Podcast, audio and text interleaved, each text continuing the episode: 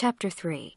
Giddianhi, the Gadianton leader, demands that Lachoneus and the Nephites surrender themselves and their lands. Lachoneus appoints Gidgiddoni as chief captain of the armies. The Nephites assemble in Zarahemla and Bountiful to defend themselves. And now it came to pass that in the sixteenth year from the coming of Christ, Lachoneus, the governor of the land, received an epistle from the leader and the governor of this band of robbers, and these were the words which were written, saying, Lachoneus, most noble and chief governor of the land, Behold, I write this epistle unto you, and do give unto you exceedingly great praise, because of your firmness, and also the firmness of your people in maintaining that which ye suppose to be your right and liberty. Yea, ye do stand well, as if ye were supported by the hand of a God in the defense of your liberty and your property and your country, or that which ye do call so. And it seemeth a pity unto me, most noble Lachoneus, that ye should be so foolish and vain as to suppose that ye can stand against so many brave men who are at my command, who do now at this time stand in their arms and do await with great anxiety for the word, go down upon the Nephites and destroy them.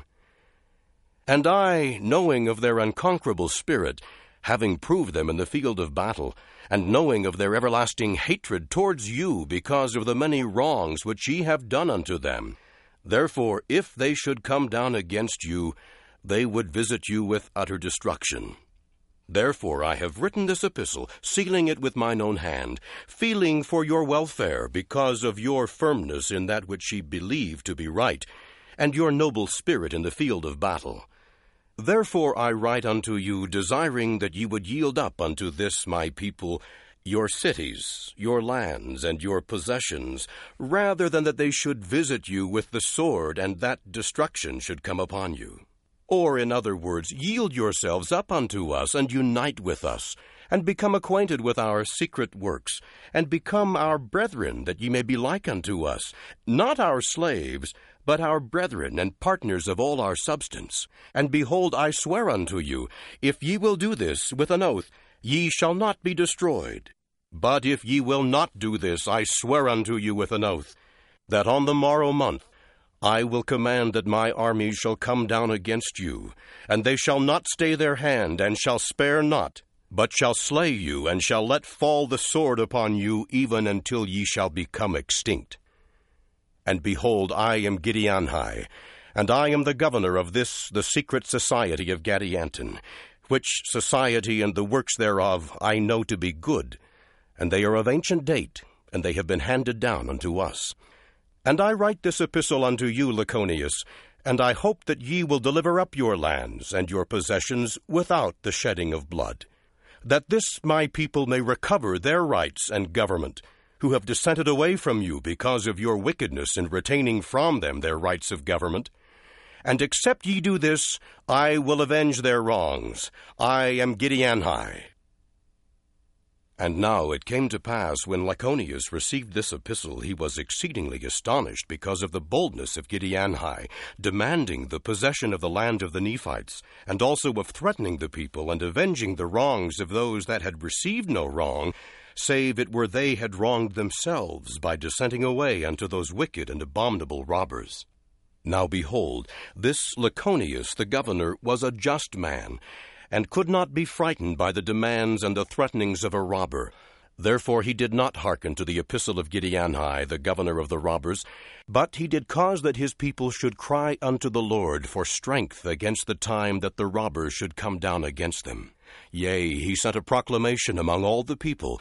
that they should gather together their women and their children, their flocks and their herds, and all their substance, save it were their land, unto one place and he caused that fortifications should be built round about them, and the strength thereof should be exceedingly great. And he caused that armies, both of the Nephites and of the Lamanites, or of all them who were numbered among the Nephites, should be placed as guards round about, to watch them and to guard them from the robbers day and night.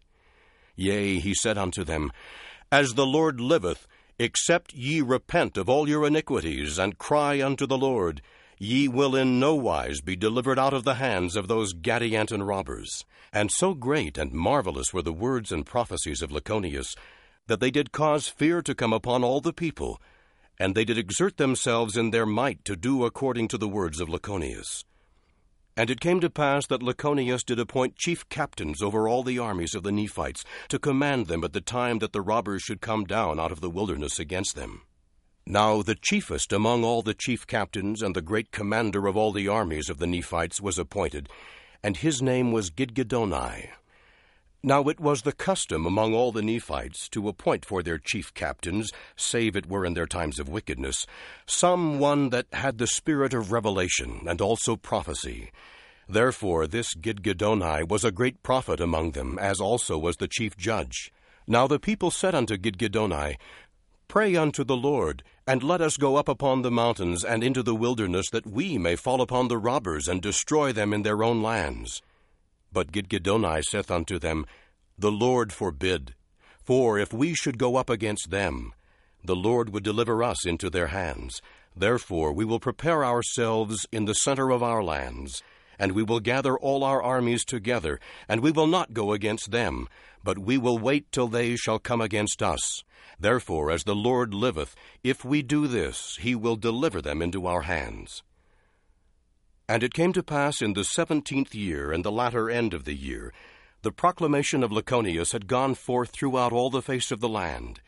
And they had taken their horses, and their chariots, and their cattle, and all their flocks, and their herds, and their grain, and all their substance, and did march forth by thousands, and by tens of thousands, until they had all gone forth to the place which had been appointed that they should gather themselves together to defend themselves against their enemies. And the land which was appointed was the land of Zarahemla, and the land which was between the land Zarahemla and the land bountiful, yea, to the line which was between the land bountiful and the land desolation. And there were a great many thousand people who were called Nephites, who did gather themselves together in this land. Now Lachoneus did cause that they should gather themselves together in the land southward, because of the great curse which was upon the land northward and they did fortify themselves against their enemies. And they did dwell in one land and in one body. And they did fear the words which had been spoken by Lachoneus, insomuch that they did repent of all their sins, and they did put up their prayers unto the Lord their God that he would deliver them in the time that their enemies should come down against them to battle. And they were exceedingly sorrowful because of their enemies. And Gidgiddoni did cause that they should make weapons of war of every kind, and they should be strong with armor, and with shields, and with bucklers, after the manner of his instruction.